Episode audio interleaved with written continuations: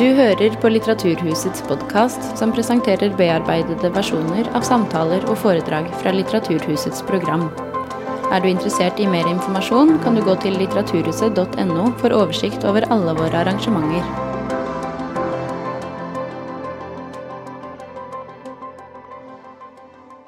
Hjertelig velkommen alle sammen til Litteraturhuset. Veldig glad for å se dere her alle sammen. Jeg heter Andreas Libe Delseth og er programsjef på Litteraturhuset.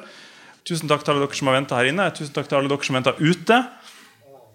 Jeg hadde tenkt å holde en sånn eh, innledning hvor jeg skulle si noe om eh, Forklare hvorfor Le Byrå har blitt et stort fenomen. og bla, Jeg trenger ikke å gjøre det nå. Men, eh, men eh, jeg skal begynne med å si at eh, jeg lurer på om det er noen her som har begynt å se seg sjøl i speilet i siste og begynne å snakke til seg sjøl på fransk. Eller om det er noen som har begynt å drømme om et liv som hemmelig agent. Eller om det er noen som plutselig har begynt å fatte en interesse for seismologiske undersøkelser i Det kaspiske hav. I så fall er du på rett sted. Eh, velkommen til nærlesning av Le Bureau de Legende, den franske TV-serien som er skapt av Eric Ronchat, og som gikk på TV opprinnelig i Frankrike i 2015, og som vi heldigvis fikk på norsk rett før jul. Så jeg mistenker at den her som, som meg fikk romjula sterkt prega av det. Eh, til å infiltrere denne serien her i kveld har vi med oss tre agenter med spesialkompetanse på hvert sitt felt. Mette Cornichon Diplomé Bølstad er manusforfatter og kanskje mest kjent for TV-serien Nobel, filmen 'Kongen av Bastøy' og til høsten aktuell på NRK med serien 'Lykkeland'. Dessuten sier ryktet at hun faktisk har møtt noen av skuespillerne fra Le Byrå personlig. Sigurd Falkenberg, ikonoklast Mikkelsen, er tidligere korrespondent for NRK i Kairo, der han helt sikkert møtte på flere agenter enn han sjøl er klar over. ser jeg for meg. Og Yngvild eh, astronaut Dodos eh, Gottaas Torvik er utenriksjournalist i Klassekampen og skal forsøke å holde styr på denne samtalen i kveld. Ønsk dem hjertelig velkommen.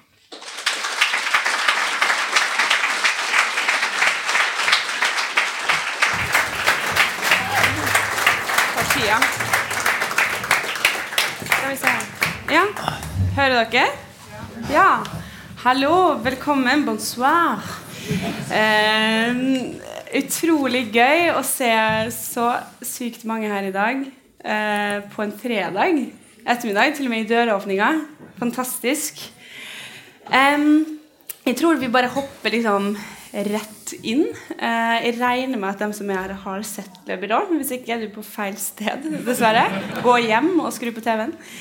Em, men eh, det er jo helt fascinerende å se så utrolig mange som har på en måte latt seg begeistre av den her mystiske, veldig virkelighetsnære på en måte, og virkelighetsfjerne spionserien. Så jeg tenkte at vi kanskje eh, kunne begynne der, eh, hos spionen, eh, på en måte. Vi ser på det, eh, Sigurd. Jeg føler liksom du er mest spionaktig av oss, men eh, jeg vet ikke hva, hva, Hvorfor er det sånn at eh, det er så mange her i dag, og vi alle har blitt helt Le Byrå-gærne? Eh, Det er jo først og fremst kanskje fordi det er en veldig bra serie. Man blir uh, sugd inn i det. Uh, og så tror jeg det er uh, Den treffer jo også veldig godt i tiden uh, på to ting, tenker jeg. Det ene er det internasjonale konfliktbildet. Som jo har sluttet å ha kriger som begynner og slutter.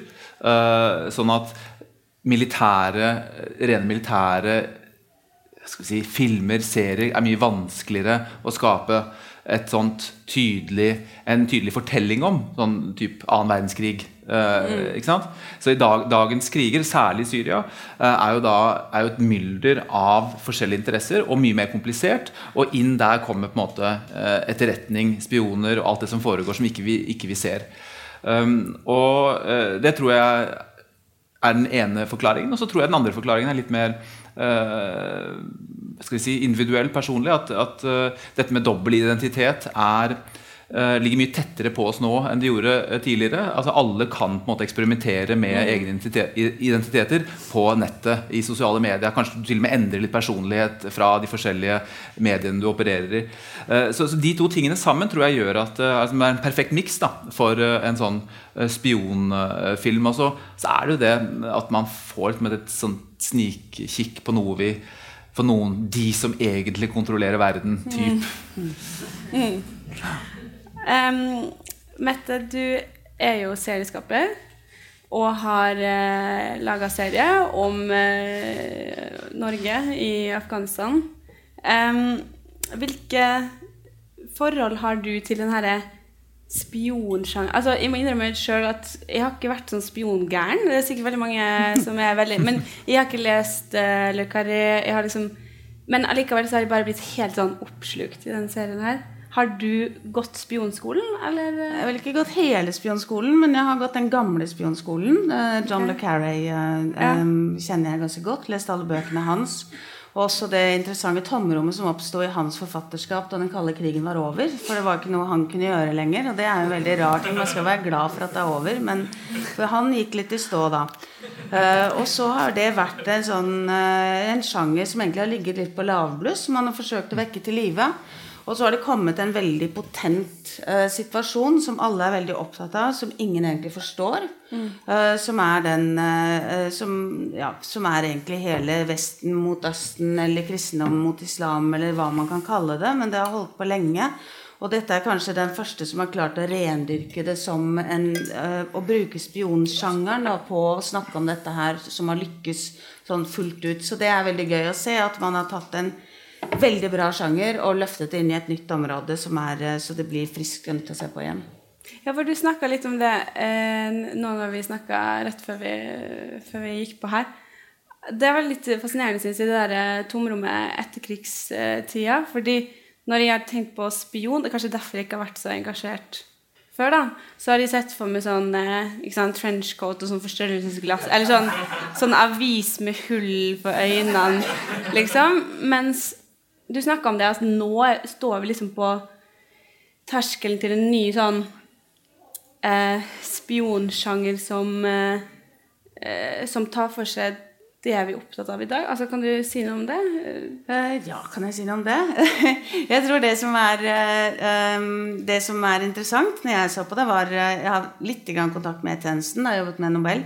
Eh, at det er gjenkjennelige karakterer. Det er ganske mm. hverdagslig, det er analytisk, det er stille, men det er folk som har eh, en evne til å, å kontrollere nervene sine.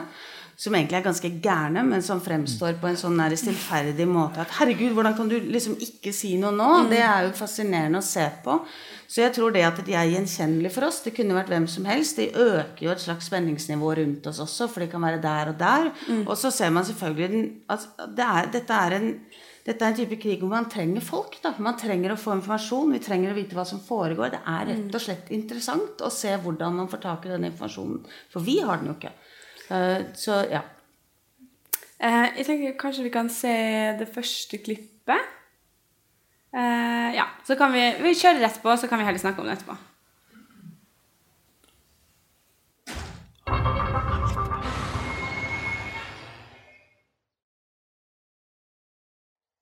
Thèse 2005. Ja, vi kan se på det. Hvis ikke begynner vi bare å se hele serien. Dette er første episode, så det blir veldig langt. Um, det var du som valgte det klippet her, Sigurd. Kan du bare Hvorfor akkurat det her? Jeg, var sånn, jeg skal si litt mer. jo, vet du hva?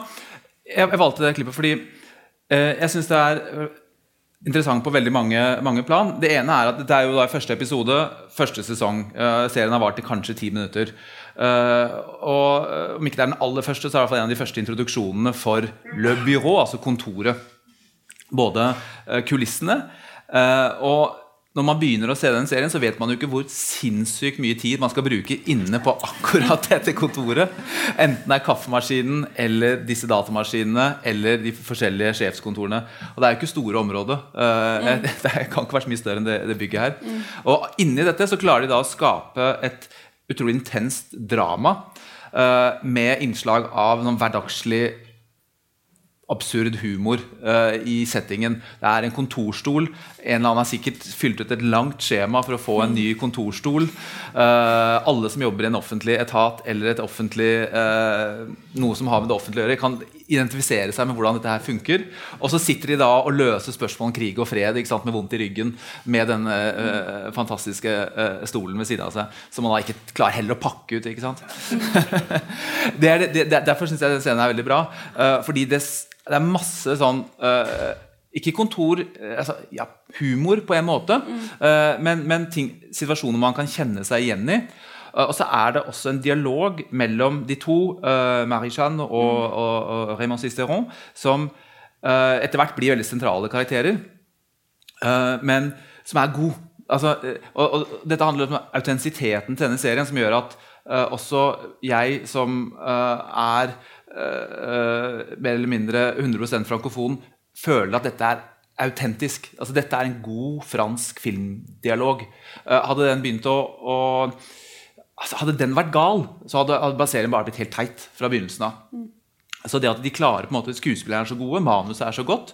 Uh, og jeg blir liksom sugd inn i dette med denne stolen og selvfølgelig dette dramaet som er da med den, den, agenten de har mistet i Algerie. Var han dobbeltagent? Har han blitt tatt av algerierne? Hva har skjedd? ikke sant? Mm. Uh, så jeg liker, liker, den scenen veldig godt. Og så har du da dette uh, ut, første bildet her som jeg lenge trodde var et dokumentarbilde av hovedkvarteret til DCSØ. Eh, men det, så vidt jeg forstår, så er det gjenskapt uh, ute i Saint-Denis, hvor det ligger en sånn filmby. Uh, utenfor Paris. Uh, så, så, De elementene her er autentisitet som de klarer å skape, og nerve bare på så, så liten flate, syns jeg er helt strålende. rett og slett. Eh, kanskje, altså Du er eksperten her på Du er liksom TV-eksperten vår. Den, og, og, du, og, du, nevnte det, den Eh, måten, altså Alle som har sett Le Byrå, eh, har vært veldig mye inne på det kontoret. Og det er veldig mye kontortid. Si. Mm. Eh, og kaffemaskin og kantine og, og, sånne ting. Men så sier du at de får til å, å skape en sånn her nerve, eh, selv om det er så mye stillesitting. Mm. Hvordan har de fått til det? For det høres jo veldig kjedelig ut hvis du skal pitche en TV-serie og si ja, så har vi et uh, kontorlandskap med masse Jeg tror ikke du ville pitcha det sånn. så det er jo noe å tenke på, det. Ja. Ja. Uh, Prøv å tenke på det. Uh, nei, altså det å bygge nerve er jo egentlig veldig mye det dramaturgi handler om. Når man skal lage, Særlig når man jobber med TV, som er veldig lange strekk. Så har man jo da liksom hovedfortellingene. De første Når jeg sitter og sett på strukturen, bare sånn for moro skyld, den er veldig klassisk. Den er liksom helt klassisk Ibsen. Det er syv minutters historiebit. Så det er 7, 14, 21. Den går oppover sånn. Og så kan du da bygge nerve aldri fra, 7, aldri fra 1 til 7. Du må sette opp noe, og så kan du forløse det etter 14. Så det er sånn ren geometri da, som man kanskje ikke skal gå sånn veldig hardt inn på. Eh, men, eh, men, de følger den veldig nøye. Og, men samtidig så er det en av de seriene hvor jeg faktisk ikke har tenkt på veldig, Jeg orker ikke å se så mye TV fordi jeg begynner å henge meg opp i struktur. Men her er det sømløst gjort, så, da, så mm. man legger ikke merke til det som tross alt er en veldig klassisk TV-struktur som ligger i bunnen. Det som jeg tror de klarer å få til med den De bygger nerve både utenfor og i scenene. Eh, I scenene så er det ofte med lyd. Uh, og med små sånne hendelser, små tvister og ting som skjer. Men det som gjør at det fungerer så, så eksepsjonelt bra i de, i de kontorscenene, det er at alle karakterene er hardt lada når de går inn. Vi er ikke på kontoret før etter altså Vi har vel første syv minutter, og så er det neste bitet som vi går inn så vidt kontoret for første gang. Da får man vite at én har løyet om den drikkingen. At han har, ikke, han har ikke fått ham til å drikke likevel, så han har ikke tatt den testen. Når man har skjule sporene for enhver pris. Det er da syklon som da er i Algerie og sånn? Ja. ja. Så, så, det handler om um, De lader noen med løgn, og så ser man lyver man oppover eller lyver man nedover. Når du lyver oppover, så bygger du nerve. Hvis du lyver til en som har en høyere stilling enn deg selv, det bruker de ganske aktivt. Lyver du nedover, så blir det en litt annen greie. De bygger ikke så veldig mye nerve. Eh, så det er løgnene, så er det hva publikum vet at de vet når de går inn og møter hverandre, og så er det hvordan de reagerer på hverandre når de finner ut hva andre sitter av med informasjon. Og så er det sånn enkle ting som når de skal kvitte seg med identiteten til Paul eller Guillaume eller eh, Malotro. Ja. Uh, så det er jo også en sånn typisk kontorscene som egentlig Altså det de gjør, som er uh, Nå går det litt over stakk og stein, kanskje, men de Nei, bygger altså en sånn De har jobbet veldig mye med plausibiliteten for at det skal være riktig. Eh, Så derfor så går de gjennom riktige prosesser. Så det er egentlig en sånn dansk fortelling, da, den naturlige historien om hvordan man utsletter identiteten til agenten når han kommer tilbake. Så gjør de alt det riktig, og så er det da den lille skandalen, den lille tvisten som skjer i den scenen, som gjør at plutselig blir spennende, som er første gangen. Når han da, De skal makulere passet, de skal kvitte seg med e-post. Den er åpen. Han finner, en, han finner en melding fra Nadia Al-Mazur, som er det der lille øyeblikket av 'shit, det er hun som er viktigst'. Han stenger kontoen. Passet setter seg fast i De prøver å makulere passet, og så står det plutselig hører du en høy lyd. Og så klarer de å kjøre igjennom, og så er han borte, og så trekker han opp det kortet sitt en syv-åtte minutter seinere. Identitetskortet. Han lever fortsatt. Og det er noe med den der ladningen av alle karakterer, alle situasjoner, som er avklart i, for, i, i forkant, så de bruker egentlig veldig lang tid på å bygge opp. Eh, De bruker veldig lang tid på å pedagogisk forklare publikum, slik at vi skal forstå hva som skjer. De bruker datteren til hovedkarakteren, som ikke vet noen ting, som er sånn Ok, spionasje for nybegynnere. Nå skal jeg fortelle hvordan jeg egentlig gjør dette her. Og så går man, så tar man da Sånn er det vi følger mobiltelefonene. Én prikk første gangen. På slutten sitter vi og forholder oss til 1000 prikker med mobiltelefoner, og da kan vi det. Så det er en sånn derre både pedagogiske oppbyggingen og ladningen av karakterene og hvordan det spiller seg ut. Det er rett og slett bare veldig godt arbeid.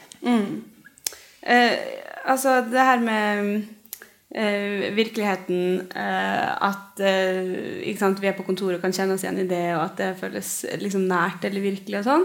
Men så er det jo den biten, det geopolitiske sant, som også er ganske mye å henge med på.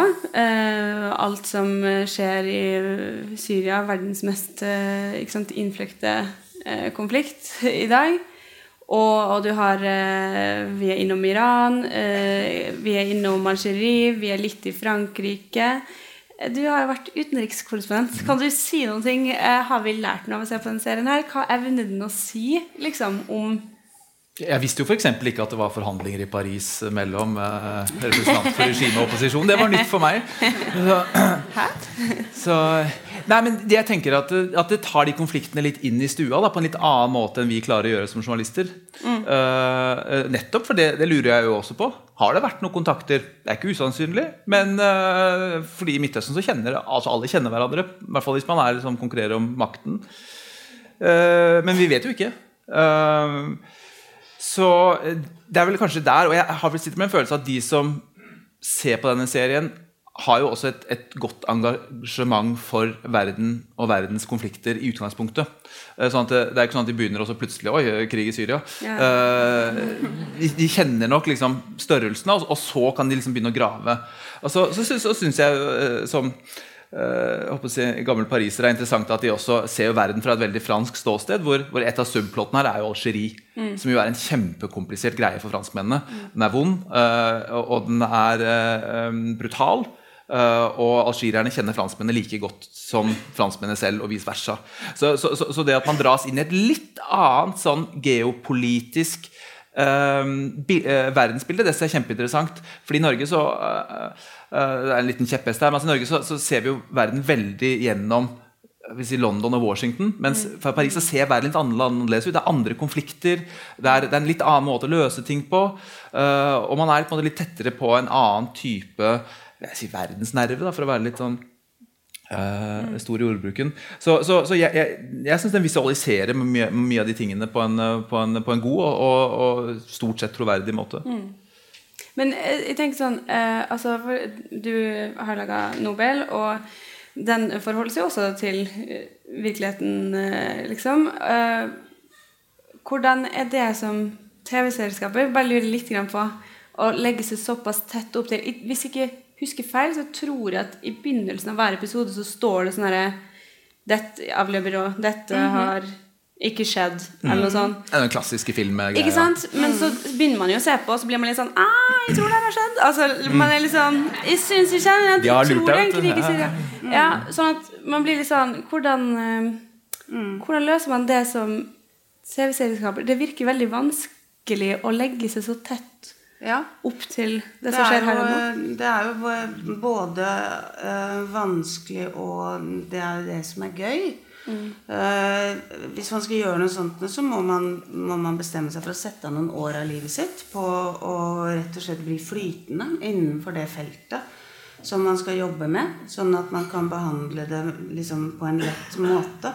eh, så det virker så det får en troverdighet, da. Um, det er én ting. Men det å ligge såpass tett opptil altså Det er forskjellig hvis man snakker om hvordan man researcher. Da, det er jo det er jo en jeg tror Det som er veldig fint med fiksjon, når man man skal, når man skal uh, fortelle noe som er vanskelig, noe som man vil at folk skal forstå, og særlig innenfor gradert, når man jobber med gradert materiale, da, som dette her er, og som, er, uh, som man er enkelte steder som man rett og slett ikke får lov til å si hva man jobber med, da blir man jo møtt med en helt annen åpenhet av de som, uh, som sitter på dette hemmelige materialet, fordi de vet at Altså, De er helt klare og tydelige på at det kan jeg ikke si noe om. Det er ikke det at de plutselig letter på sløret og forteller noe som ikke de har lov til å si. Det skjer ikke.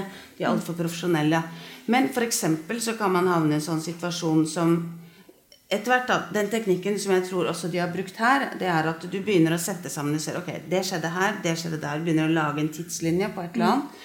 Og så begynner du, å- begynner du å plassere folk som ser den reiste dit da. Hvorfor var han på det hotellet sånn og sånn? Og så begynner du å sette sammen en del forskjellige hendelser som har skjedd, som er sånn rent Wikipedia-materiale, men det tar litt tid. Og så får man da tid de som vet noe om det, og så begynner man å stille spørsmål. eh, og så begynner man å lage en slags fiksjon ut av det. Og så ser man egentlig bare sånn sitte og se på kroppsspråket til de som, de som da vet noe om dette her. Og når de skvetter eller lener seg fremover, eller den store seieren sier 'Hvem er det som har fortalt deg dette her?' Da vet man at ok, nå er jeg inne på noe som er interessant. Og så har de den tryggheten at dette er fiksjon. Man kommer med den disclaimeren i starten på at dette har ikke skjedd i virkeligheten. Og derfor skal man fortsette å jobbe med det. Og da står man jo ganske fritt i både Det er jo ikke noe vits, altså Man lager jo ikke sånn Donald Duck-navn med, med skifte forbokstaver. Så man går mye lengre bort. Altså, eh, fordi at det finnes ikke én sannhet som sådan. Så man blir det er ikke det at man kopierer en hendelse og gjør den til sin egen, men man setter seg inn i virkeligheten, og så begynner man å konstruere. Og da kommer den blandingen av at man setter seg inn i det først, så bruker man veldig mye fantasi, begynner å lage fortellinger. Så det er jo ikke, det er jo ikke dokumentar, det er fiksjon. Sitter og finner på masse greier. Og så begynner man å teste om påfunnene kunne ha skjedd. Ja. Da, så, så det er egentlig to eller tre, og så når liksom man får bekreftet at det påfunnet kunne ha skjedd, så kan man begynne å faktasjekke på slutten for at det skal se riktig ut og gjøre prosedyrer og sånne ting. Teste hypotesen, liksom. Og, ja, og også rett og slett at det ser riktig ut. Altså at man gjør ting i riktig rekkefølge. At man gjør alle de prosedyretingene da, som man ser at de har gjort her. Så det er ganske omfattende, men det er jo også veldig gøy. Og så tror jeg den andre tingen er eh, på et helt personlig plan. For det, der er det jo forskjell på hvis man jobber med i Nobel f.eks., så innom Utenriksdepartementet, E-tjenesten, soldater, spesialsoldater, folk som ikke får lov til å si noe, nesten alle sammen. Eh, veteraner, og de hadde jo forskjellige behov for å få sin Eh, forsvaret hadde jo et slags De ba aldri om det, men jeg tror det var veldig bra for Forsvaret at man kunne begynne å få en debatt på et annet plan. Eh, for soldatene så var det veldig fint at de kunne at når de kom hjem fra krigen, så fikk de et spørsmål fra sin familie om brukte dere sånne våpen eller kjørte dere sånn bil. De kunne ha en dialog, i motsetning til taushet, som de hadde hatt før. Så det er jo et ønske om, for veldig mange som sitter med sånne jobber, at det skal bli snakket om, at folk skal bry seg om det, uten at de nødvendigvis har det store ego som krever at alle skal vite at det er jeg. Ja. Og det er jo fascinerende med alle de som jobber innenfor dette her, at de har ikke det ego. De liker å være i bakgrunnen, eh, men de liker også å få det fortalt. Og de liker Jeg tror de syns det er viktig at det de holder på med, at folk ser at de faktisk gjør en innsats. Så derfor så er dette et vellykket miljø å gå inn i, da. Og for oss veldig spennende, selvfølgelig. Ekstremt. Eh, vi, skal, eh, vi kan se på klipp nummer to, tror jeg. Og så kan vi gå litt mer inn i research eh, etterpå. Skal vi se Je croyais qu'il était encore au Japon ce matin.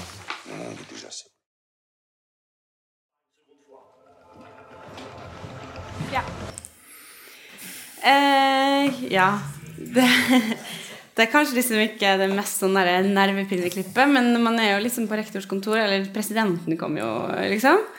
Um, så jeg bare syns det klippet er litt fint å vise, fordi uh, ryktene skal ha det til, i hvert fall, da, at DGSØ uh, hadde litt dårlig omdømme, har uh, glippa på et par eh, forferdelige terroraksjoner eh, de siste årene som de burde på en måte fanga opp og sliter litt med omdømmet, og at det er derfor de da har letta på sløret. Jeg vet ikke helt om DGSØ er enig i det, men hva tenker du om liksom, det her at vi inviteres inn og, og på en måte blir DGSØ-fans?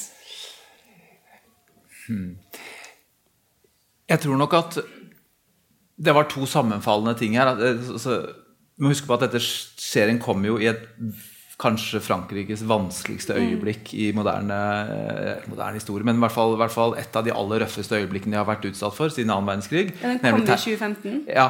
Eh, jeg tror den kom i etterkant av, mm. av terrorangrepene. Um, I hvert fall så, så, skrives den inn i det spennet der.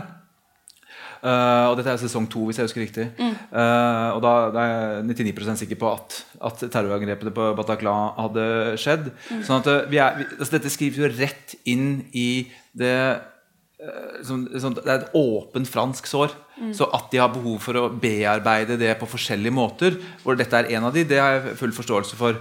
Uh, og så er det da denne biten med DGSØ og Um, altså Er dette propaganda for, for, for, for, fransk etterretning? Og på en måte så er det jo det. Uh, altså vi dras jo med Det er ikke noe tvil om hvem vi håper skal løse, og hvem, skal, hvem som skal vinne til slutt. Og Søkertallet har jo skutt i været. Ja, det har jeg også, liksom, også, også sett. Og, så, så, så, sånn sånn, uh, for, deres kommunikasjon så er, uh, med omverdenen så er dette en, en, selvfølgelig en kjempeseier. Um, men og du ser jo også På slutt, sluttplakaten så, så, er det jo en takk til Forsvarsdepartementet. Uh, men det er ikke dermed sagt at dette er en serie som, er, på en måte, som DCSU har noe direkte å gjøre med. Men de har, som, som, som Mette sier her, uh, vært i samtale med serieskaperne. Jeg tror En av serieforfatterne uh, sier at er, tre ganger i året så har de en samtale. Mm. og så har de fått lov til å være inne for å ikke ta bilder, men for å se hvordan det ser ut. Og så har de gjenskapt det. Uh, og det er også, Apropos dette med autentisitet, så, så, har de klart det så godt at mange tidligere ansatte der eller uh, sier at jeg skulle tro det var, det var som å være der mm. igjen. ikke sant? Bortsett fra at det ser litt flottere og finere ut. og, og, og sånn. uh, så, så, så, så det, det, er én bit. Men, men, jeg tror også at altså, Jeg leste også et intervju med, med, med Mathieu Kassowitz, altså hovedrolleinnehaveren. Og han er helt opp med at dette er en patriotisk serie. Mm. Og han er virkelig en sånn opprørsk skikkelse i fransk, mm, den franske skuespiller, fransk, ja, Frankrike som sådan. Eh, så, så, men så sier han også noe fascinerende. at liksom, Hva er så galt med det? Hvorfor er det sånn at vi skal kjenne NASA, men ikke ESA, som er det europeiske romfartsprogrammet? Altså, jeg synes Det er en helt fair måte å framstille eget samfunn på. Og gi, gi de kjennskap til egne institusjoner. Uh, og, så det legges, aldri, det legges ikke skjul på, i, i hvert fall i fransk offentlighet, hvordan det der henger sammen. Vi tenker, for at, uh, altså liksom bare sånn forlengelsen av det, da. Fordi CIA føler jo på en måte at de vet litt om Eller sånn, har sett ja, ikke sant? Ja. Det dukker opp i filmer og TV-serier hele tida. Sånn. Det er litt, uh, litt, mer nytt. Hvorfor har vi liksom eh, holdt Ja, bare sett det amerikanske fram til nå? Du har jo uh, fulgt litt med på spion... du hadde ikke sett Homeland, sa du? Men, nei, nei, det har jeg ikke sett. Det, um Nei, men jeg tror amerikanerne begynte å fiksjonalisere uh, seg selv veldig, veldig tidlig. Mm. Um, både for dem altså, uh, Alt kunne fiksjonaliseres der, og de aksepterer De har mye De sitter jo ikke sånn sånn herre altså, Når vi gjør noe, da, så sitter det alltid folk som finner ut alt vi har gjort gærent. ikke sant? Det er bare sånn, Og det er en slags sånn måte å føle seg smart på, se hva man har gjort gærent. Mens der har de mye bredere sånn Alt er lov, bare det er troverdig på en eller annen måte. Så, så de er vant til de er vant til å fiksjonalisere. De er vant til at en ny fyr spiller president mer eller mindre vellykka. Men de gjør det da mm. veldig ofte. Og derfor så får jo dette her en, en, en annen uh, Får en mye mer dokumentarisk følelse av å gå inn i dette her. Fordi at det har ikke vært gjort veldig mange ganger. Så derfor så er det, det er dette som er det mm. kontoret. Det er ikke noe annet. Nå kan jeg det, nå kjenner jeg det. Her har jeg vært, og dette kjenner jeg veldig godt.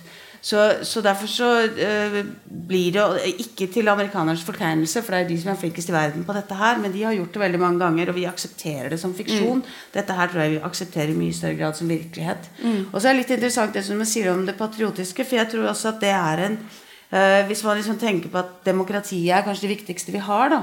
Og, og uh, alt som er demokratifremmende, er jo bra for oss, for verden, vil jeg tro. på en eller annen måte.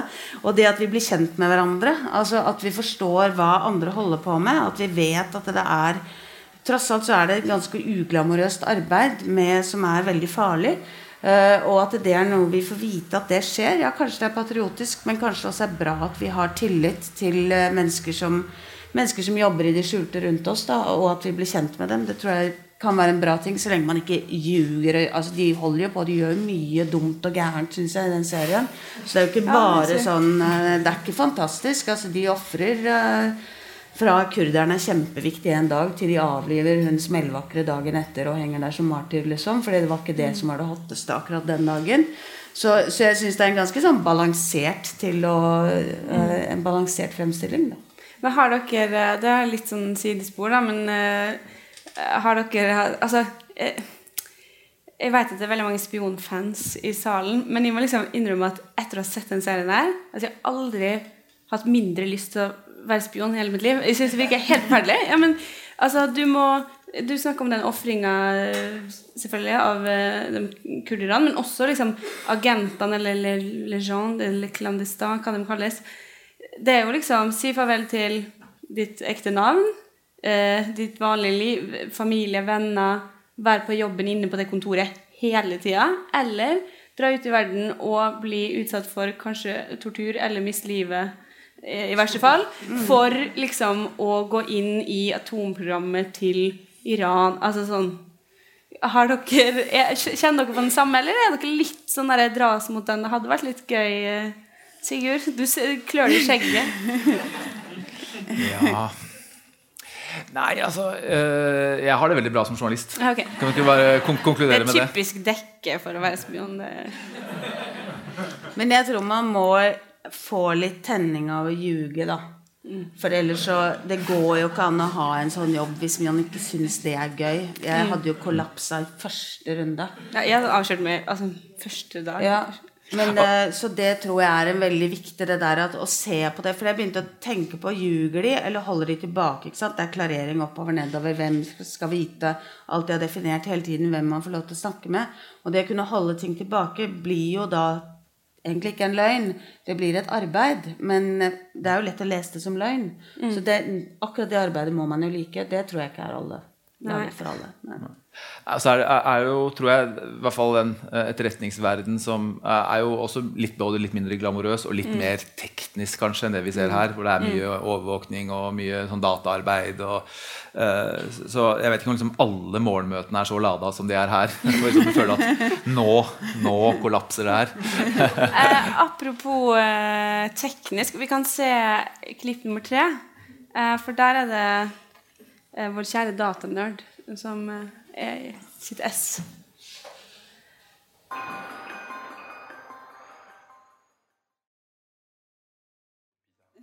Okay. jeg tror det har det. Jeg hadde egentlig Jeg har liksom egentlig ikke noe spørsmål til klippet. Jeg har bare lyst til å vise det. Fordi eh, jeg syns det var veldig uh, fantastisk, særlig med han derre datanerden Sylvain, som bare eh, selvfølgelig har lagd en historisk sky, og som bare kan komme og installere det på fem minutter. Og så enkelt er det kanskje ikke i den virkelige verden. Det tror jeg ikke. Jeg henger meg egentlig bare opp i den Bretagne-greia. Ja. Apropos autentisitet. Ja. Klassisk fransk diskusjon ja. om, eh, om ligger, det eh, ligger, det der eller ligger det der. Og, og, ja. ja. kjempebra. Men, eh, men altså Det her er jo ja, det er jo fiksjon, men de har jo sjøl sagt i DGSØ at det er en god del ting som, som stemmer med virkeligheten. Eh, jeg bare tenker, Du kan sikkert ikke si alt du har fått vite ved å snakke ved E-tjenesten, og sånn, men jeg er litt nysgjerrig på hvordan du gikk fram da du skulle lage Nobel, ved rett og slett å gjøre research, hente informasjon og liksom komme under huden, sånn som vi gjør her, da? Mm. Um, ja, det er litt sånn forskjellig Jeg aner ikke om det er samme innfallsvinkel, men, men uh, for meg så var det um, for så vidt Både den andre forfatteren og, og regissøren de hadde vært i militæret. Det hadde ikke jeg vært. Um, jeg skjønte ikke hvorfor uh, noen ville bli soldat. Bare, altså, det er en ting å skjønne det intellektuelt, men det å liksom ha den der fysiske forståelsen av hvorfor noen ville bli soldat og dra i krigen, den hadde jeg ikke.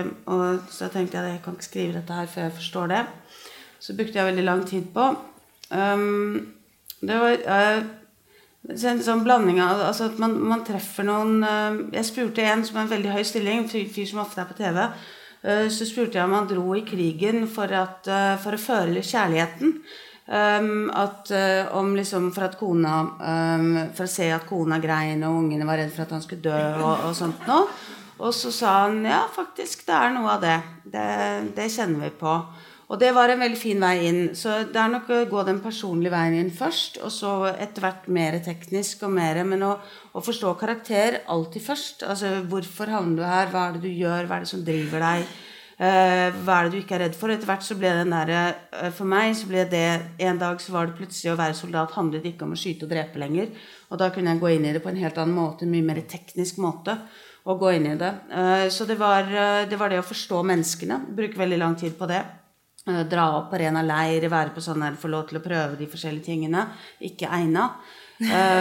Og, men altså se veldig mange forskjellige deler. Være nede på Forsvarsbygg, se hvordan de satte opp leirene sine i Afghanistan. Bli kjent med folk. Få et veldig stort nettverk etter hvert. Altså også i departementet. Ute med mange av de som skriver liksom disse hvordan det skal bli i fremtiden. Og, og bli kjent med, ble kjent med de på en, både en privat Eh, men også på en profesjonell måte. Så det brukte mye tid på det. Da flyter jo det over i en slags sånn der eh, måte man lever på veldig lenge. Det blir jo ikke sånne timer i, mm. i døgnet man teller. Så det å bli kjent med folk er det aller viktigste. Og så er det etter hvert det der å begynne å samle informasjon og se um, få en slags sånn tillit, altså deres tillit til at jeg kommer ikke til å misbruke informasjon på å sette dem i et dårlig lys. At jeg sitter ikke her og samler masse informasjon og for så å trekke teppet unna på en sånn festlig tabloid måte, mm. og så sette med et dårlig lys. Og det er jo den største redselen. Ja. Forsvaret har jo for så vidt en politikk på at de alltid skal svare uansett, men det er jo ikke alle som, ikke alle som vil gjøre det. Det er jo en, det er en frykt for at man skal være overfladisk, da. Så det er jo å komme over den Det er kanskje første bøygen. Mm. Uh, at de skal skjønne at jeg skal gjøre det ordentlig, og at jeg kan nok om deres greie til at de kan stole på meg. Det tar lang tid. Jeg tror han fikk, eh, Hvis ikke jeg har misforstått, så fikk han uh, Erik Rochon, er det han heter? Uh, fikk liksom tilgang lett fordi han hadde skrevet den der Le Patriot, som eh, visstnok vises eh, på av DGSØ når de liksom lærer opp eh, sine egne. da. Så han har høy stjerne der og, og kunne liksom komme sin. Ja, ja da, og, og, og, han er åpenbart en fyr som, som har, har, et godt nettverk og tilgang og jobba med tematikken veldig lenge. Mm. Og så treffer han da både tidsnerven og alt uh, med denne, denne serien. Eh, men, men, han er jo ikke noen nybegynner i feltet. Han har jobbet med, med, med, etterretning og spioner eh, hele veien, også da det var eh, forholdsvis uglamorøst. og ja, DCSØ ble jo altså beryktet for kanskje den største avsløringen i fransk presse om Rainbow Warrior. Da de sprengte dette Greenpeace-skipet som lå i havn i Australia med to dykkere og, og sånn. med slutten av 80-tallet. Som, som, ble avslørt i, i Le Monde, hvis jeg husker riktig farten. Uh, at de, de, var, altså, de, har jo ikke noe sånn i utgangspunktet uh, noe, noe, særlig godt rykte uh, da. Så han har jobbet med dette her lenge. Mm. og så, altså, er det en annen ting som er litt, er litt interessant i en sånn serie filmteknisk altså, det, De kaller jo dette da for en uh, série d'auteur. Altså en uh, personlig serie. Akkurat som man har Le Film d'auteur, mm. som er den personlige filmen. Ja. Uh, som er egentlig det, det, stort sett det man ser på Cinemateket eller på, på Gimle med Claes Røvin. Det er stort sett det. Det fins franske storproduksjoner også, men, men det, det personlige uttrykket Mm. Uh, og det, det, det, gir jo da serieskaperen, han er manusforfatter og regissør, uh, og produsent, tror jeg. Uh, ja. Så altså, han har på en måte all makt og setter sitt, veldig, setter, setter sitt sånn veldig personlige preg på det. Og det, når det funker, når du er liksom, Jean-Luc Godard eller, eller, noen av de andre, så blir det veldig veldig bra. Mm. Uh, og så kan det liksom bli helt teit også. Uh, mm. Men i denne sjangeren her så er det da som i hvert fall jeg ikke hadde, hadde hørt om før.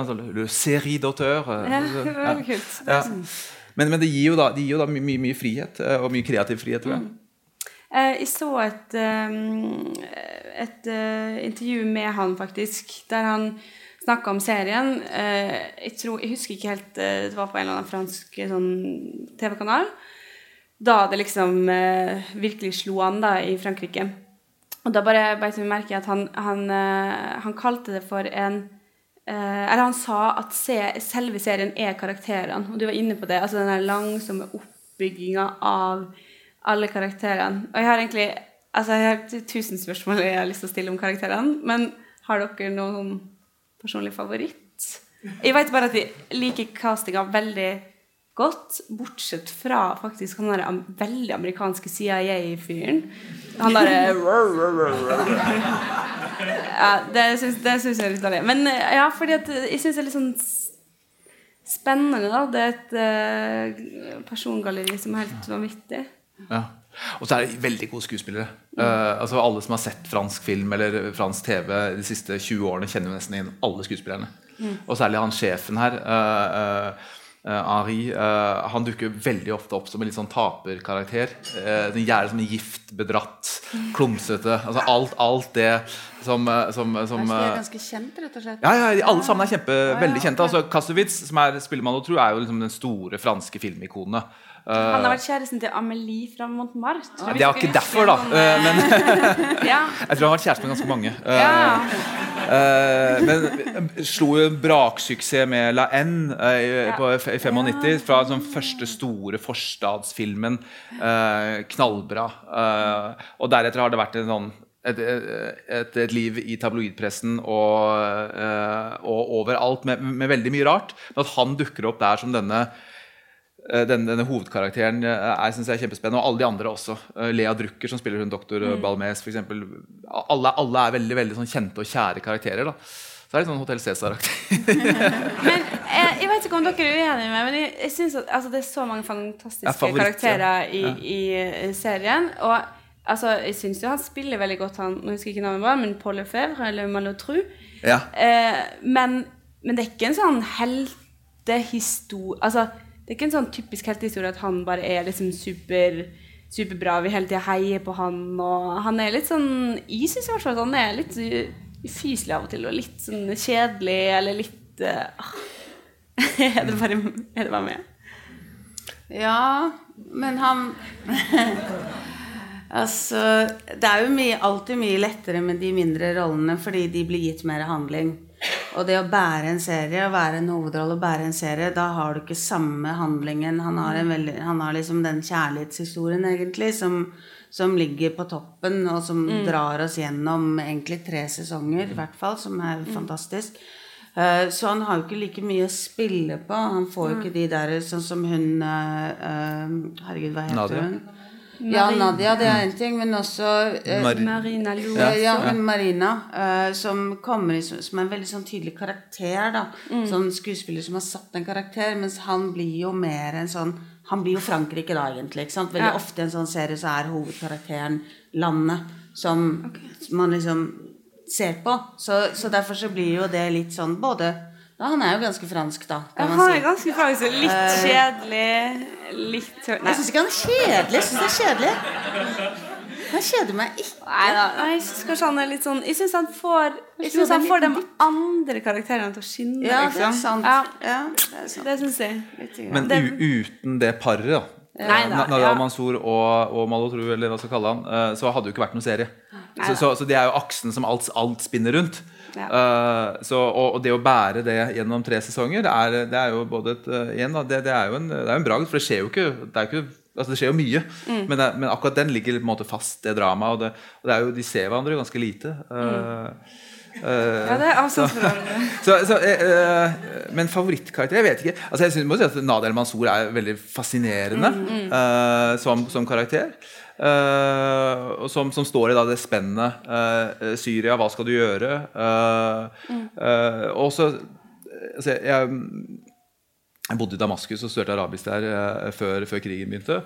og det, altså, Damaskus er jo en bitte liten altså, av den, skal vi si, den, den type hennes karakter.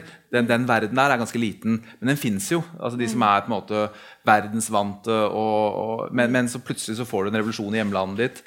Hva skal du gjøre, hvor skal du, hvordan skal du posisjonere deg. Uh, det pluss uh, jeg syns den karakteren er veldig spennende. Også hvordan hun utvikler seg til etter hvert å bli et sånn bærende element uh, mm. i, en, i en mulig i Syria. Og, og, at hun blir også etter hvert ganske hard i klypa. Mm, så, så, så, så, hun er kanskje den, den, karakteren som hvert fall når jeg tenker på det nå, altså, har mest endring i seg. og kanskje, kanskje ja. egentlig mest, mest, drama. Mens, mens mens med, med, med, den andre hovedpersonen så er det du vet litt hva du får, og så får du det samme i vari mm. varianter hele veien. Mm. Man får jo gjennomgå. Det er jo tre sesonger med lidelse. Eh. Ja, det er stakkars fyr. Altså, står respekt. Men uh, han er, det er interessant når du sier at han er Frankrike. For vi prøvde å tenke på altså Vi skal se et uh, klipp snart som ikke da utspiller seg i Frankrike. For det er jo veldig Det er litt feil Altså utvalget av klipp i dag har vært veldig mye kontor i Frankrike, men vi er jo sant, ute i den store verden. Eh, men jeg tenkte på det at det man får se fra Frankrike, da, eller fra Paris og egentlig fra forstedene, er ganske lite. Man er inne på kontoret, ikke sant? og så er Malotro, han er Frankrike. Men så har man det derre Jeg husker ikke hva den karakteren heter, men jeg likte veldig godt hun som er søstera til han fremmedkrigeren. Ja. Ikke sant? Og som er ute i banlieuen der og sånn. Det er på en måte en slags sånn Den må være med i historien, men det er en liten sånn omvei som mm. vi går uh, med henne. Og det er vel nesten det du ser av Frankrike. Mm. Altså, Bortsett fra det så er man på kontoret, tror jeg. Stort sett. Mm. Det er en del kaféscener. Som, ja, ok, litt kaféscener, stemmer det. Med. Ja, men det er jo tross alt Frankrike. Eh, kanskje vi kan se eh, siste klippet som du har valgt ut? Ja. Og så apropos karakterer oppbygger.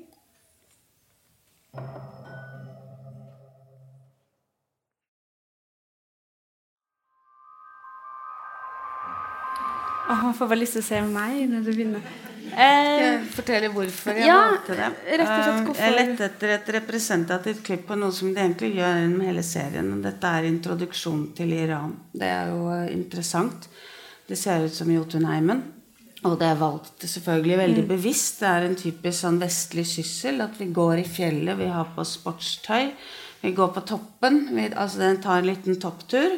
Uh, og det er akkurat det de gjør. Og så er det For det første så snakker man da persisk, ikke, tror jeg. Uh, ikke, ikke, fransk. Så det er jo en ting som de mm. gjør her veldig bevisst. At de bare aksepterer et språk. Det må vi få med oss. Ikke noe sånn kverulering på at, mm. uh, at, alle skal snakke et eller annet felles fellesspråk. Uh, og så setter de han på hennes side. altså Han blir en moderne representant for Iran, slik at vi forstår at det er det som er vårt Iran. Det er det vi skal forholde oss til. Så vi går rett inn i en virkelighet som i hvert fall for meg var ganske ny. den der, uh, Eh, gå med helt vanlige klær. Sier han nå kan du ta av deg skjerfen, er ikke de folka her å følge med? Ok, de er en liten minoritet. Jeg trodde det var hele landet. Så man bare tar egentlig et land vi har hørt veldig mye om, og så er det første bildet derfra. Bare tar det helt rundt. Nå skal dere få se noe dere ikke har sett før. Og det syns jeg de gjør både med karakterer og med locations og med land og med konflikter hele tiden. At de viser, de viser en annen side, bare for å si at ikke, ikke kom inn med ikke vær så forutinntatt. Ja. Ikke tro at du vet noe om dette her. Nå skal vi, nå skal vi se noe annet. Og det gjør jo også at vi, et, vi, forholder oss mye mer humant til mennesker som vi har hatt ideer om før. At de er sånn og sånn og sånn. Og sånn. Og så plutselig så blir de mye mer som oss. Og så kan man heller begynne å dra seg på med å fortelle om regimet, slik at det blir personlig. Så når man da ender med en helt forferdelig sånn scene med han ene kameraten hennes på slutten, så føles det som det skulle vært en av våre venner, at det kunne skjedd i Norge i dag. Og det er vanskelig historiefortelling å få til noe sånt nå, at man tar bort det som vi er forutinntatt, eller kanskje vet at det er riktig, og så bare forteller det fra bunnen igjen. Det det er, eh, det er imponerende godt gjort, og det er typisk igangsettende, mm. god førstescene fra et sted. Mm. Så det var derfor jeg ville gjerne ta med den. Og så er det en veldig god scene også, for ja. man klarer å få klemme alt inn på fire eller tre minutter. Som er, eh, det er godt gjort. Ja, det, det er ikke spion du er, eller? Ja. alle blir sånn Ikke avslør litt, og så blir det litt spenning, med litt jordskjelv. Ja. Redd av et jordskjelv. og, og så, er, så, er, det jo et utrolig fascinerende grep. Jeg, jeg, jeg, jeg har stort sett vært tror jeg, på alle de stedene hvor, hvor filmen mm. utspiller seg, eller serien utspiller seg. Og, øh, og etter hvert så knakk jeg koden. Altså det, det, det, de har gjort, som er et utrolig smart grep. For det, det er jo ikke en sånn kjempebudsjettserie. Uh, og uansett så ville du aldri fått lov til å spille inn en serie i Iran. Men det ser likevel ut som eh, også for meg som om de er i Teheran. Eh, Så det de gjør er at altså det bildet fra eh, oversiktsbildet her, det er jeg helt sikker på de har fått noen iranere til å filme. Det, det, er, bare oversikt. Du gjør det på alle byene. Damaskus er det samme. Mm. Det er Damaskus. Mm. Så, men du, dukker aldri opp noen skuespillere i de bildene. Så, så, så, så de, har det oversiktsbildet, som er, eh, jeg er 99% sikker på er autentisk. Eh, og så går man eh, inn i en studiobasert eh, scene etterpå. Eh, og det, og den, det, sånn gjør de på alle, alle stedene. Men det gjør at det, i hvert fall for meg, som er kjenner av taxinæringer rundt om i Midtøsten, hvor eh, de er de ekte drosjene. Det er sånn de ser ut i de forskjellige landene. Og det er sånn typisk sånn, uh, sånn grep som gjør at hvert jeg ramler av. Uh, kanskje jeg er litt spesielt publikum. Uh, men, men ni av ti vestlige serier filmet om Midtøsten er filmet i Marokko. Det er den her også. Det, er der de gjør alle de scenene. Og jeg tenkte på det, for jeg så den derre Det var en Le Carré-serie som den gikk vel også på NRK. om, som handler, hvor mye av handlingen foregår i Kairo, med den våpenhandleren. Var det på TV 2? Ja, ok. Ja, ja, ja. ja. Ok, da. TV 2 også. Ja, en bra kanal. ja, TV 2 er også en bra kanal. Ja. uh, det er viktig at vi drar dette lasset sammen. Eh, men i hvert fall der så, så er det mange Kairo-scener. Noen av de funker, men noen av de funker absolutt ikke. Og det er noe med landskapet, uh, som jeg kjenner igjen som eh, marokkansk, men også med taxiene, som plutselig ikke er De er jo ikke sånne taxier i Kairo eller Egypt. Uh, og, og, og, jeg tror alle har et sånt spesialfelt de kan mye om. Uh, og, og hvis en serie skal funke, så må du, du må på en måte treffe på alle de tingene. For at Hvis ikke så ramler man av på, på forskjellige scener. Og det, det grepet her har de da fått til på en ganske sånn billig og effektiv måte, tror jeg. Hva tenker du med, Siden du har vært eh, alle stedene, på en måte altså, eh, Nå har jeg ikke noe klipp fra det, men liksom presentasjonen av eh, Ikke sant um, IS-krigerne, eh, den islamske staten som på en måte begynner å gå litt nedover. Folk vil egentlig komme seg ut eh, derfra. Eller hvordan de presenterer kurderne. Hva tenker du Jeg kjenner meg veldig godt igjen. Jeg synes det, jeg synes, altså, det er ikke noe sånn øh, Det er ikke noe sånn at jeg tenker at «Oi, det kunne absolutt ikke skjedd. Eh, og så tenker jeg at de også, de er, men, det, men det er ikke sånn at de finner opp kruttet heller. Det er, altså, men, det er, men det er ganske, ganske gjenkjennelig. Uh, og for folk som ikke har vært i Iran, det er jo de fleste tross alt, så, så, så er det jo et, et veldig nyansert samfunn der, med, med, med, og, som kommer veldig fra, bra fram her. Og så, sånn er det jo overalt. Det samme med Syria. Altså, alle de, alle de eh, At det er, et, det er på en måte hva skal jeg si, eh, liksom, kompliserte, ordentlige samfunn som er, er i en veldig vanskelig situasjon. Og det syns jeg de, de tar på alvor på en bra måte. Det er masse arabisk her, masse persisk? Og så- som får lov til å være eh, karakterer i kraft av å være seg selv, ikke bare der som staffasje, eh, som, som det veldig ofte er i, eh, er i mange TV-serier som omhandler verden i konflikt. Ehm, jeg tenker at vi kanskje kan begynne å runde av, men jeg kanskje liksom um, kan avslutte med det, da. Altså om eh, Ja, jeg har akkurat blitt bitt av den her spionbasillen, så derfor er jeg litt opphengt i det. Men hva tror du denne serien og den enorme suksessen, både i Norge, men også sant, i Frankrike, andre land Hva det kan si om liksom framtidas TV-serie? Er, er det noe her Er det her det nye spiondramaet? Blir det om Jeg vet ikke. IS om fremmedkrigere? Om de store kultur... Eh, Det er det vel allerede laget, eh, laget en del om. Det blir spennende å se hvem som kaster seg på. Altså, TV tar jo veldig lang tid å lage, så det, men at det er en sjanger som kommer til å, å, å bli brukt mye i fremtiden, det tror jeg. Du sa noe som jeg syns var ganske gøy, som jeg aldri har tenkt på som uh, aldri har tenkt på. Du sa alle kjenner hverandre i Midtøsten. Det syns jeg var morsomt, for det, jeg har ikke tenkt på det på den måten. så kanskje det som utgangspunkt, at eh, vi får se mye mer. Ja. Det sa faktisk han eh, Han eh, Ja, nå husker jeg ikke navnet på han. En tidligere DGSØ-sjef. An, andre mann, liksom. Eh, som har blitt intervjua selvfølgelig masse i franske medier, fordi alle vil vite er det her sant, er det her sant, er det realistisk. Og da sa han at det her med en eller annen fransklærer som heter Paul Lefebvre, som liksom skal bo sju år i Damaskus, og i tillegg liksom ha en eh, syrisk elskerinne og sånn, det var veldig lite sannsynlig. Så han bekrefta den herre Alle kjenner hverandre. i Damaskus. Ja. Men hvis, jeg, hvis vi holder på rundt, så må jeg bare si én ting som jeg har tenkt Ja. på. Det er et fantastisk soundtrack. Og det tror jeg, altså, der, Vi snakket om manus, snakket om skuespillerne, men soundtracket er kjempebra, Mm. synes jeg. da. Eh, Og det, det, det, driver jo eh, mange av de scenene nesten av seg selv. Eh, så nå måtte jeg bare sagt at de som har laget filmmusikken her, har vært utrolig gode. Jeg føler at den er fletta så mye inn at jeg ikke klarer å huske en Nei, men eneste nettopp det. låt, Men, ja. Det er det som er greia. Og med det så kan vi bare avslutte. Gå hjem og se serien. Ha det bra.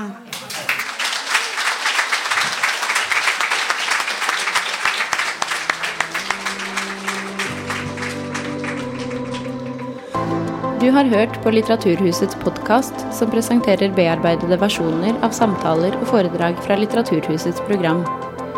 Del gjerne podkasten med familie og venner via iTunes eller Soundcloud om du liker det du har hørt. Følg oss også på Facebook og på litteraturhuset.no for informasjon om flere aktuelle arrangementer. Musikken er laget av Apotek.